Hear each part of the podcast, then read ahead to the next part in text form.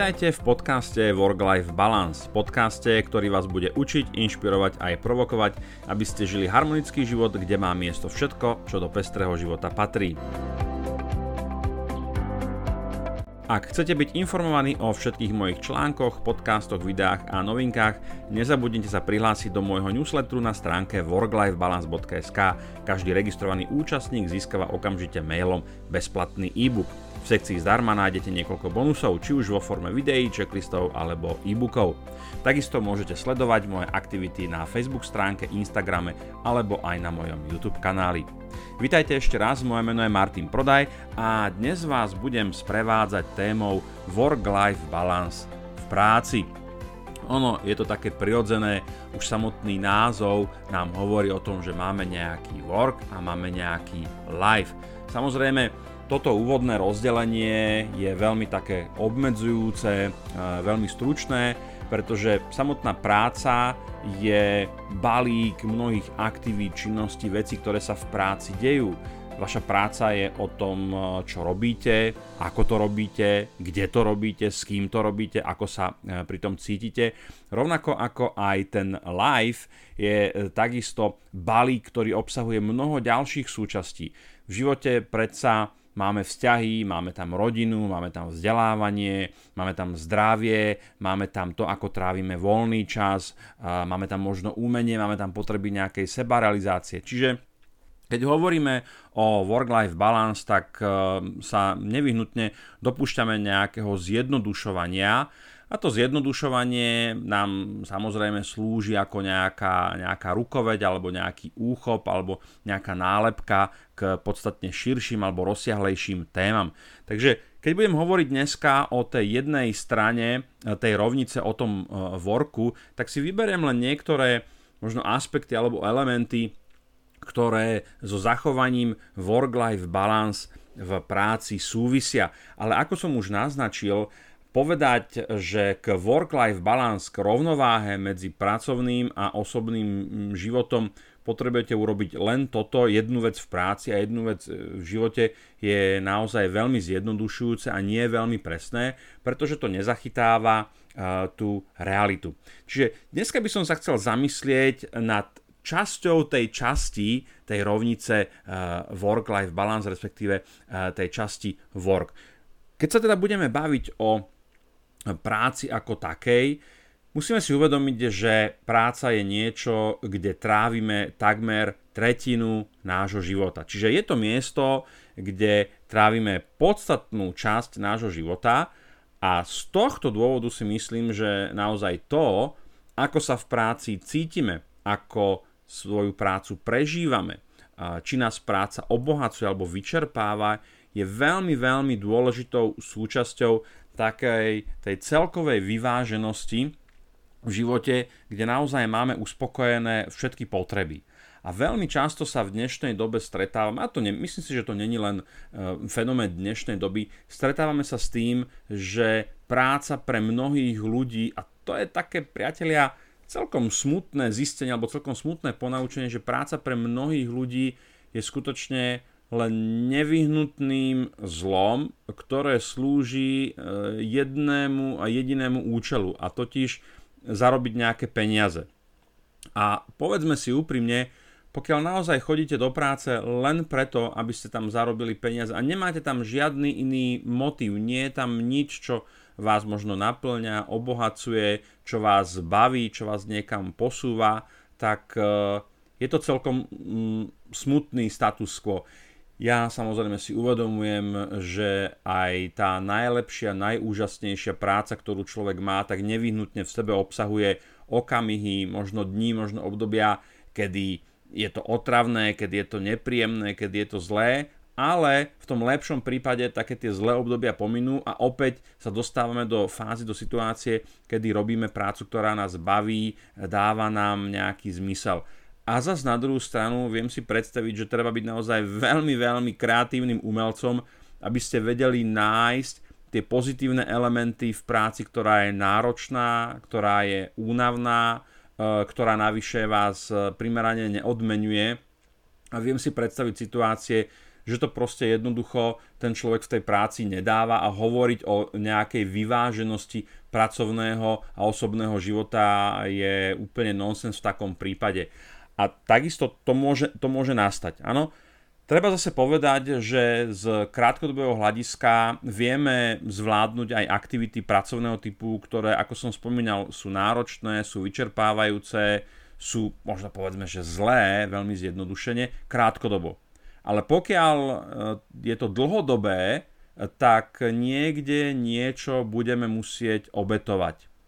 Každé potláčanie našej osobnosti, každé potláčanie potrieb, ktoré máme aj v tom pracovnom kontexte, sa skôr alebo neskôr niekde prejaví.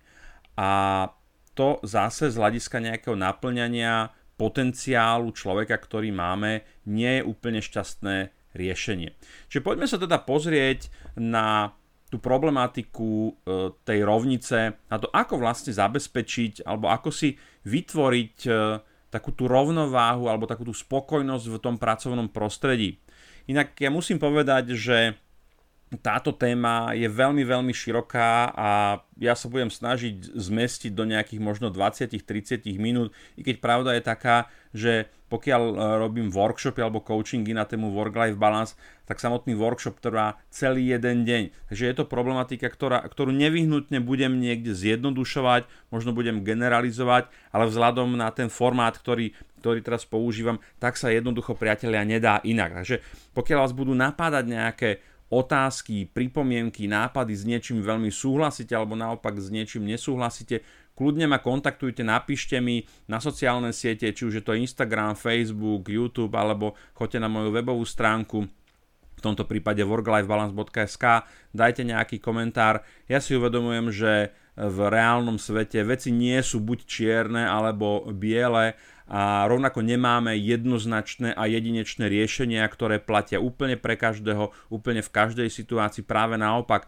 keď sa s ľuďmi bavím o work-life balance, o tom, ako, ako ho dosiahnuť, ako sa k nemu dostať, tak častokrát odkrývame vrstvy, ktoré sú, ktoré sú v pozadí práce, e, bavíme sa o nejakom smerovaní, o hľadaní svojho poslania, možno by sme mohli hovoriť niečo e, v zmysle kariérneho coachingu a tak ďalej. Čiže nevyhnutne sa budem dopúšťať nejakého zjednodušovania, ale verím, že mi to odpustíte a aby ste si možno nechali e, tie inšpiratívne myšlienky, ktoré dúfam sa mi podarí dostať z mojich úst, nejak prejsť hlavou a možno keď budete rozmýšľať nad svojou ďalšou prácou alebo budete vyhodnocovať si svoju aktuálnu pracovnú pozíciu a to, do akej miery táto časť rovnice, tá pracovná, prispieva k celkovej tej vyváženosti, tak vám to možno dá nejaké nové, nové myšlienky.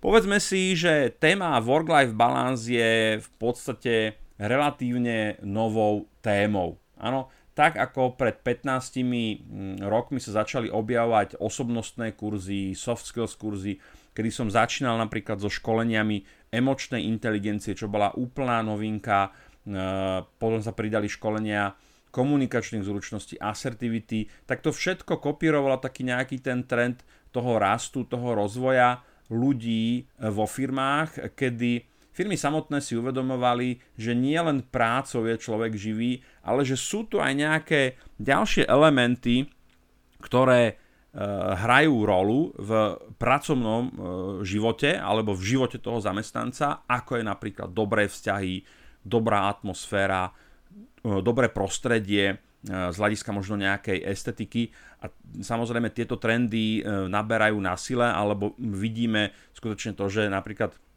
veľké firmy, hlavne teda korporácie, ktoré majú na to finančné prostriedky, sa snažia skutočne vytvoriť pracovné prostredie také, aby sa tam človek naozaj cítil e, dobre.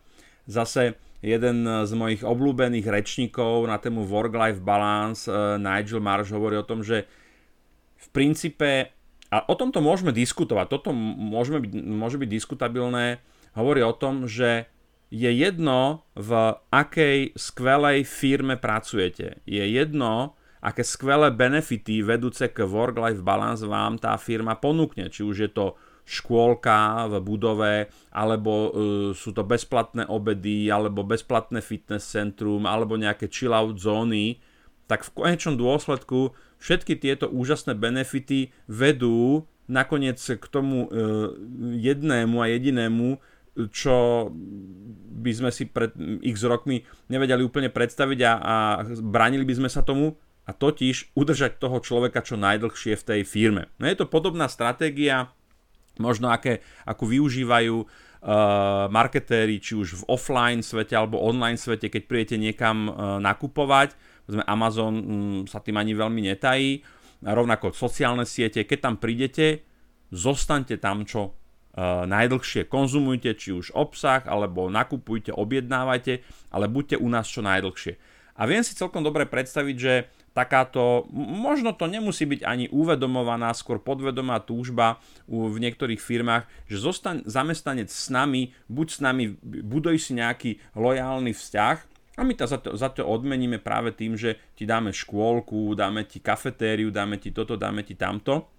No a práve slovami toho Nigel Marsha hovorí, že vlastne zo svojej podstaty akoby žiadna, žiadna firma v princípe sa mm, nebude úplne úprimne snažiť o work-life balance, pretože samotný ten koncept toho, že niekde pracujete 40 eh, hodín, 50 hodín, niekde 60 hodín, ide proti tomu, aby ste mali vyvážený eh, osobný a pracovný život. A toto je, toto je naozaj veľká, veľká téma alebo veľká vec, nad ktorou sa je potrebné um, zamyslieť, ale zase možno bude správnou nejaká taká stredná cesta, kedy si povieme, e, naozaj na jednom spektre máme skutočne prácu, ktorú som naznačoval, e, ktorá je nesmierne náročná, nesmierne ťažká.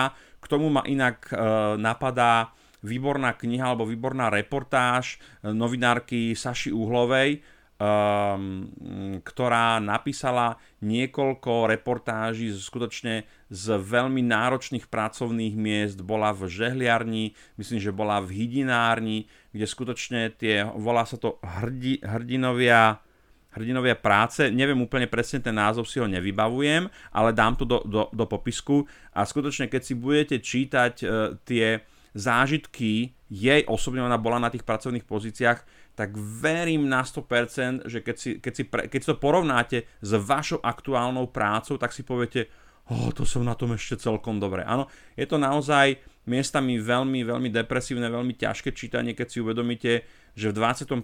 storočí naozaj máme ľudí, ktorí pracujú nesmierne, nesmierne ťažko, únavne, na, na hranici až zničenia si svojho uh, zdravia, života a to je akoby ten opačný extrém. Áno, niekde uprostred alebo niekde na tej druhej strane spektra sú práve firmy, ktoré, ktoré naozaj chcú dať tomu zamestnancovi pocítiť, že staráme sa o teba, chceme, aby ti bolo uh, dobré.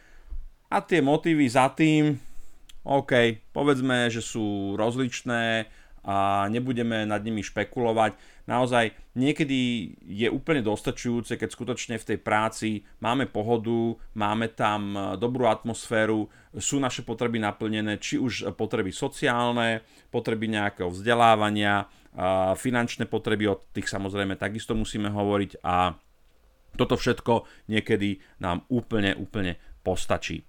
Takým prvým aspektom, ktorý je dobré mať v hlave, alebo prvou otázkou, ktorú je dobré položiť si, že je užitočné rozlišovať v rámci vyľaďovania takej tej pozitívnosti v tom pracovnom prostredí, že čo sa vlastne pre zlepšenie toho well-beingu alebo tej dobrej pohody v tej práci dá urobiť, lebo tu na budeme nevyhnutne narážať na nejaké mantinely, ktoré sú dané samotným systémom a ten systém hovorí o tom, že máme nejaký 8-hodinový pracovný deň, máme nejaký 40-hodinový pracovný týždeň, v rámci ktorého alebo v rámci ktorého vieme čerpať nejakú dovolenku, máme nejaké zákonom e, dané úľavy, ktoré môžeme využívať, či už je to očerka, alebo keď sme chorí a tak ďalej. Ale ten systém má nejaké mantinely a pokiaľ napríklad ten náš životný štýl alebo to, to, čo je dobré pre naše telo alebo našu mysel, bude zrovna narážať na tieto limity toho systému, tak to je práve niečo, s čím sa veľmi ťažko dá niečo urobiť. A na to je dobre, na to je dobre myslieť, keď sa vlastne človek zamestnáva, aby ak už teda ideme do systému, ktorý má nejak e, limitne nastavené e, hranice, aby sme ich možno čo najviac eliminovali alebo možno nejak znížili ich negatívny dopad. Pojeme po takých logických krokoch, ktoré nám, ono je to o tom, tak ako sa hovorí v čínskej medicíne, že vždy je lepšia prevencia voči samotnému liečeniu, tak aj to, aby sme sa nedostali do stavu, kedy sme nešťastní z práce, kedy sme frustrovaní z práce, kedy sme nespokojní v práci, teda všetko emócie, pocity, ktoré e, likvidujú taký ten well-being v tej práci, aby sme sa tomuto vyhli, tak je dobré už predtým, kedy možno prácu hľadáme, kedy nad ňou uvažujeme, uvažovať nad tým, že do akého systému ideme. Áno, čiže samotný výber práce a zase ono je to dané, e, nemyslím historicky, ale, ale obdobím. Áno, tento podcast nachádz, na, nahrávam relatívne krátko po ukončení koronakrízy a tá, tie veľké turbulentné vlny, ktoré nás čakajú na tom trhu práce, v podstate sa začínajú práve e, ukazovať. A na začiatku roka by som povedal, že nemusíte sa báť, práce je všade e, dosť a firmy najímajú a dokonca majú práve opačný problém, že nevedia ľudí zohnať Dneska poviem, že bol by som veľmi opatrný s tým a určite by som e, sa neodával nejakému falošnému optimizmu, ktorý hovorí, áno, bude to v pohode, roboty je dosť, pretože to nie je, nie je pravda. Firmy boli ekonomicky zasiahnuté koronakrízou, to znamená, že budú musieť optimalizovať náklady a jednou z prvých zložiek, ktorá bude na ráne, sú práve mzdové náklady a ľudské zdroje a tam sa dá predpokladať, že sa to bude katovať ako prvé. Čiže ak ale tú možnosť mám, ak nad tým takto uvažujem, vyberám si prácu, ktorá bude mm, zodpovedať tomu môjmu životnému štýlu. Ja poviem veľmi taký možno prízemný príklad, ale pokiaľ som, pokiaľ som jednoducho ranné vtáča, pokiaľ sú moje denné rytmy e, skôr takého toho denného alebo ranného typu, no tak si nebudem vyberať robotu, kde budem robiť nočné, pretože viem, že ja osobne už o nejakej 8. 9. už jednoducho odpadávam. Zase, priateľe, je to o tom, že častokrát budeme náražať na to, áno, ja by som rád, ja si to uvedomujem, viem, ale nedá sa, tú robotu potrebujem, nemôžem si vyberať a musím ísť cez svoje potreby. Cez to, čo potrebuje moje telo, čo, cez to, čo potrebuje môj životný štýl, moja rodina.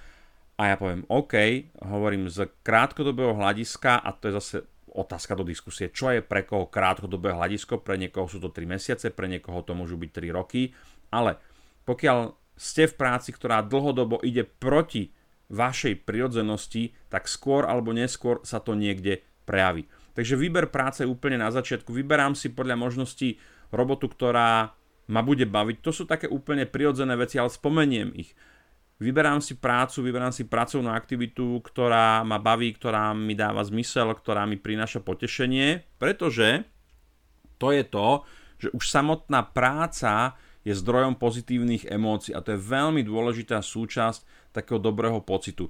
A na tom by som si dal naozaj veľmi, veľmi, veľmi záležať a hľadal by som, skúšal by som uh, nájsť si skutočne robotu, ktorá bude toto kritérium uh, splňať.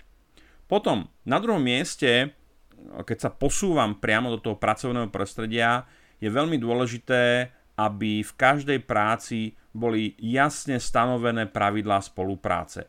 A toto je niečo, na čo mnoho ľudí častokrát možno aj pri takých brigádnických alebo si myslia, že, že krátkodobých aktivitách na to ľudia narážajú, či už je to e, neznalosť pracovného práva alebo neznalosť e, zákonníka práce. Inak to sú užitočné veci, o ktorých je dobré vedieť, e, aké, aké povinnosti napríklad má zamestnávateľ voči vám a či tieto povinnosti zamestnávateľ voči vám si plní či odvádza odvody, či vám dokonca vypláca mzdu a tak ďalej. Lebo stretávam sa s rozličnými situáciami, prípadmi, kedy a povedzme si úprimne, nežijeme úplne ideálnej e, dobe a, a ľudia sú všelijakí, rovnako aj zamestnávateľia sú všelijakí.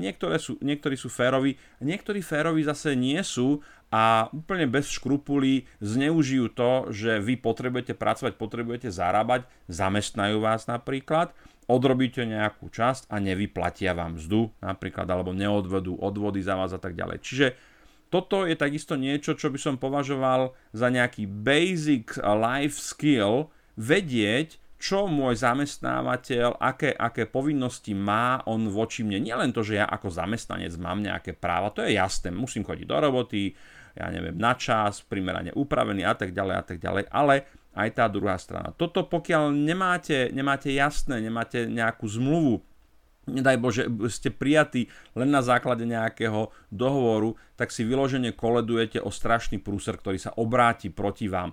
A potom zase, to je, to je taká tá otázka, ktorú je dobré klásiť na začiatku. Čo mám urobiť preto na začiatku, aby som o mesiac sa nedostal do situácie, že mi zamestnávateľ nevyplatí moju mzdu. Aké opatrenia môžem urobiť? A toto skutočne podľa môjho názoru naozaj e, patrí do takého základného, možno právneho obet, o, o, povedomia každého, každičkého občana, ktorý niekedy ide uzatvárať alebo uzatváral pracovný e, pomer. Takže jasne stanovené e, pravidlá spolupráce, jednak na tej formálnej úrovni, ale, a to je takisto veľmi dôležité, aj na tej vzťahovej úrovni. To znamená, že spolupracujem s nejakými e, kolegami, trošku o tom budeme ešte hovoriť, so šéfom, aké, aké pravidlá tam existujú, aký narratív v tom kolektíve, v tej firme je, podľa čoho tí ľudia žijú, podľa e, akých dohôd fungujú. Áno, dobre, atmosféra, takisto, aká je tam atmosféra, Niektorí, niektoré firmy v dnešnej dobe idú tak ďaleko, že toho človeka nechajú kvázi na takej mini stáži dvojdňovej, trojdňovej, týždňovej, aby si vychutnal tú atmosféru, aby zistil, či je kvázi kompatibilný. Dobre, veľmi dôležité, na treťom mieste je odmeňovanie. Odmeňovanie, plat, mzda je niečo, čo výrazným, výraznou mierou prispieva buď k spokojnosti alebo nespokojnosti vašej alebo zamestnanca na tom pracovnom mieste pokiaľ eh, som nespokojný už hneď na začiatku, tak budem nespokojný aj o týždeň, o dva, o tri, o mesiac, čiže už idem do nejakého pracovného pomeru s tým, že, že nie je moja práca ohodnotená tak, ako by som si to predstavoval. Zase, treba e, byť v tomto kritický. Dneska viete na internete nájsť nejaké, nejaké benchmarky platov, a nemôžete si jednoducho na pozícii, kde priemer trhový je nejakých 800 eur, zapýtať 1600 eur. Áno, s mnohými riaditeľmi, personalistami, s ktorými sa stretávam, je inzerovaná nejaká pozícia, oni mi hovoria, nám tam prichádzajú ľudia, ktorí si potom pýtajú dvojnásobok, trojnásobok, ale nemajú žiadne skúsenosti, je to nejaký absolvent, tak uh, možno túto chcem apelovať na vás, ako nerobte si hambu, Nerobte si hambu v tom, že prídete niekam a vaše očakávania e, sú úplne ustrelené niekam do neba a nezodpovedajú, nezodpovedajú tomu, čo tej firme môže, môžete priniesť. Pretože povedzme si zase jednu vec veľmi otvorene a veľmi jednoznačne. Ja to poviem takto. E, hľadáte firmu, ktorá vám e, dá plat 2000, 3000, možno 5000. Áno, takú firmu viete nájsť, ale viete tej firme doniesť biznis, obchod, riešenia za 5 tisíc, 10 tisíc, 15 tisíc, 20 tisíc. Jasne, v takom prípade vám každá firma, každý riaditeľ, keď poviete, šéfe, počúvaj, tu nám mám také inovácie, také nápady, ktoré ti prinesú do mesiaca 15 tisíc, ja chcem za to 5 tisíc. Tak veľmi, veľmi málo komerčne a, a, a produktovo a, a profitabilne uvažujúcich podnikateľov alebo majiteľov firiem vám povie, že nie. Je nám to jasné? Hej? Čo, e, niečo za niečo. Nemôžete dostať 5000 plat a sedieť niekde e, na zadku a vyplňať tabulku Excelovskú, kde hodina e, takejto práce nejakého brigádnika bude stáť 3 eurá. Za čo potom chcete tých 5000? Hej? Takže toto si treba veľmi dobre v hlave upratať, že viete, viete e, dostať primeraný plat alebo veľmi dobrý plat, ale zase na druhú stranu, čo tej firme prinesiete. Takže toto je len taká akože potrava pre myšlienky. Odmeňovanie. Ideme ďalej. Hovorí sa, že ľudia odchádzajú z práce kvôli šéfom a kolegom. Toto je, o tom, toto je taká zručnosť, ktorú by sme mohli nazvať vzťahový management. Do akej miery viete vychádzať so šefom a to je aj o tom, že ako si, a tu už sme spomínali, do akej miery a ako si nastavíte pravidla spolupráce.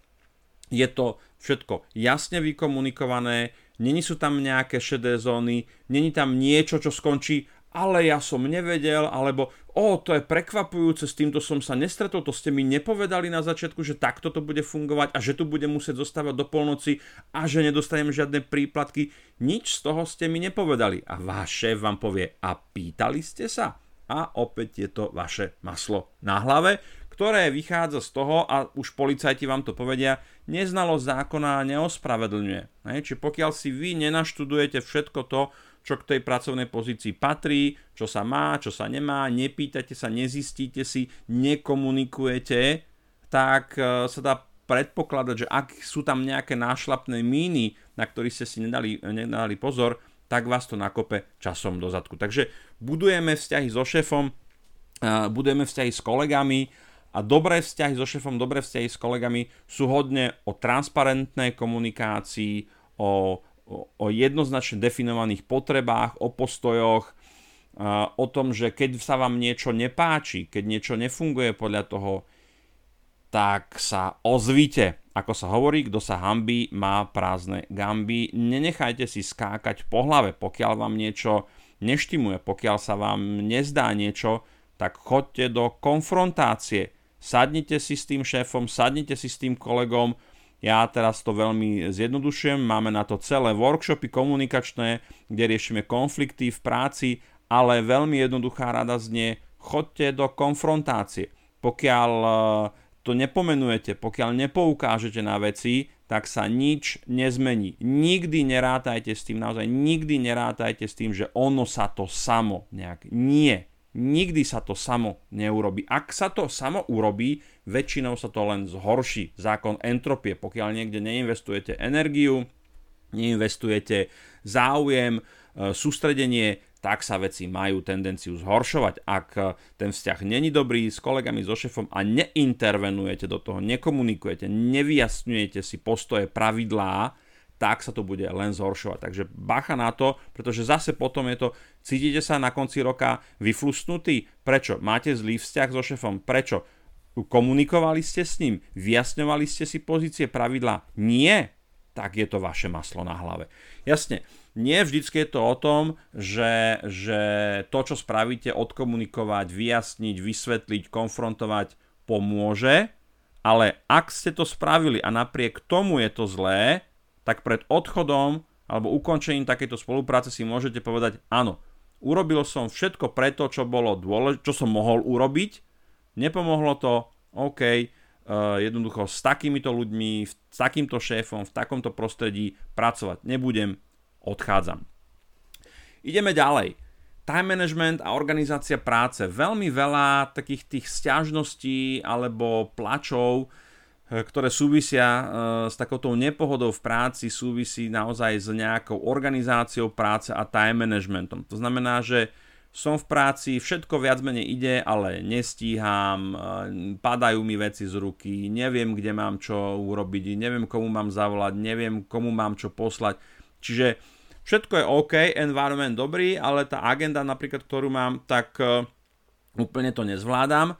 Ono, je to pochopiteľné v tých prvých fázach, keď ste na začiatku, prvý mesiac, možno druhý mesiac, ale už tretí mesiac už by ste sa mali vedieť vo veciach e, pohybovať a už by ste mali mať vytvorený ne, základy nejakej rutiny, lebo viete, pracovná činnosť je hodne postavená na rutinách, to znamená, vypracovávate nejaké reporty, robíte nejaké projekty, opakujúce sa a tak ďalej. A ten čas vám dáva príležitosť na to, aby ste jednoducho ten systém nejak e, nasiakli do krvi, nejak ho, nejak ho absorbovali a aby ste sa v ňom začali orientovať.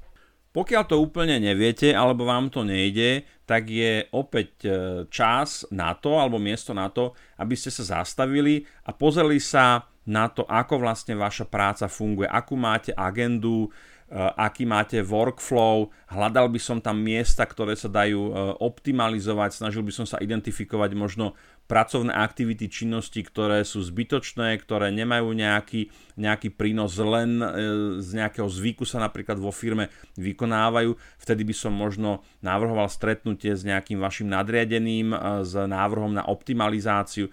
Veľmi dôležité takisto je, a toto už není úplne možno vo vašej e, právomoci alebo kompetencii, ako má firma a to je jedno, či je to malá, stredná alebo veľká, ako má nastavené systémy a procesy vo firme, pretože práve to nastavenie systémov a procesov vo firme ovplyvňuje, aké množstvo možno zakázok, dopytok vám bude pristávať na stole, aký ten workflow bude. A pokiaľ tie systémy a procesy nie sú dobre nastavené, to znamená, že vy ste napríklad e, účtovník alebo vykonávate nejakú X prácu a zrazu vám e, pristávajú na stole okrem vašej X práce aj Y aktivity a Y činnosti, tak niekde v tých systémoch, eh, v tých procesoch môže byť problém eh, pri prerozdeľovaní práce a tak ďalej. Čiže nie vždy, ja vždy hovorím, alebo vždy hovorím, na školeniach time managementu hovorím o tom, že time management e, vo firme môže byť ovplyvňovaný alebo môžeme ho ovplyvňovať alebo vyľaďovať na troch úrovniach. Na úrovni, na úrovni osobnej, to je to, ako ja sám zvládam aktivity činnosti, na úrovni nástrojov a túlov, to znamená, že aké, aké možno pomôcky používam, to môže byť Outlook, nejaké automatizované systémy a tak ďalej. A na úrovni firemnej, a to je tá úroveň systémov a procesov, no a je jasné, že pokiaľ to nestíhanie je napríklad na tej firemnej úrovni na tej, na tej najvyššej úrovni. A to môže byť napríklad o tom, že môj šéf mi nevie delegovať prácu, alebo ju zadáva chaoticky, alebo sám nemá poriadok v prioritách, tak je jasné, že ani moje najlepšie a najgeniálnejšie time managementové hacky mi v tomto jednoducho nepomôžu, lebo celý ten systém je niekde e, zvrzaný. A to už je zase potom na nejakú diskusiu, lebo pokiaľ je to na systémovej úrovni, tak e, vám do istej miery zvládnutie time managementu, organizácie práce môže pomôcť, ale pokiaľ vás to zahlcuje, tak tá príčina toho problému je niekde úplne inde. A nástroje a možno zvyšovanie vašej produktivity, vášho sústredenia je to, že riešite symptómy, ale neriešite, neriešite tú e, príčinu.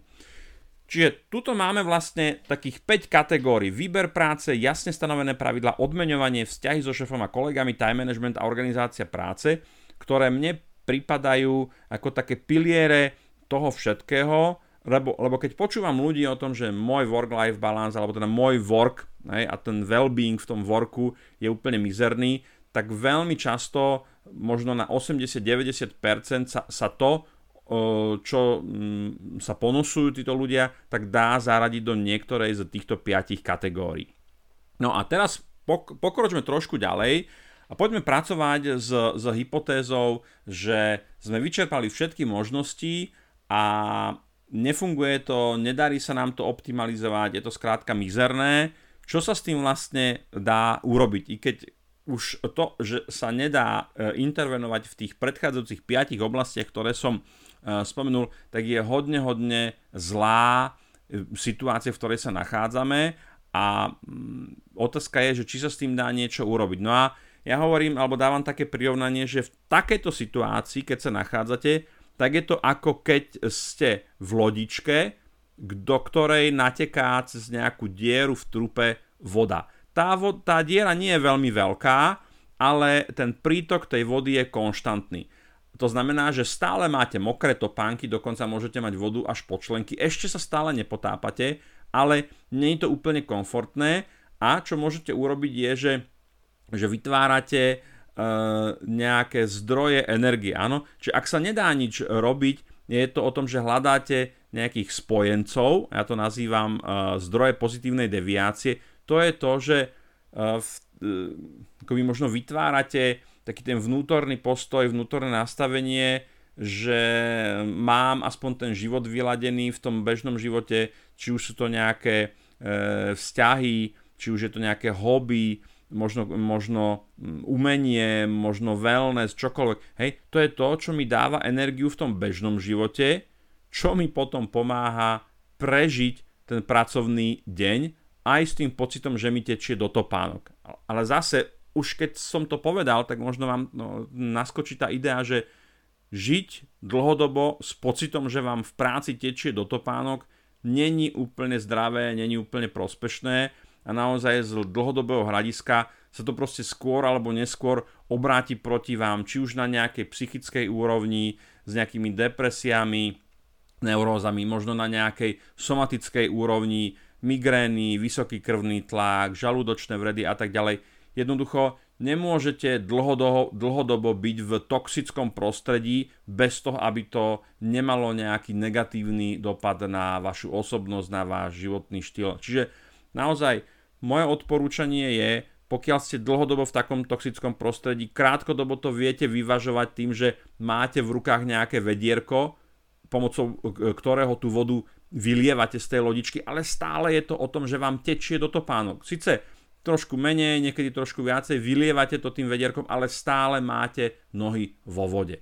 Takže toto je o tom, že z dlhodobého hľadiska hľadáte nejaký únik a začínate pracovať na nejakom exit pláne.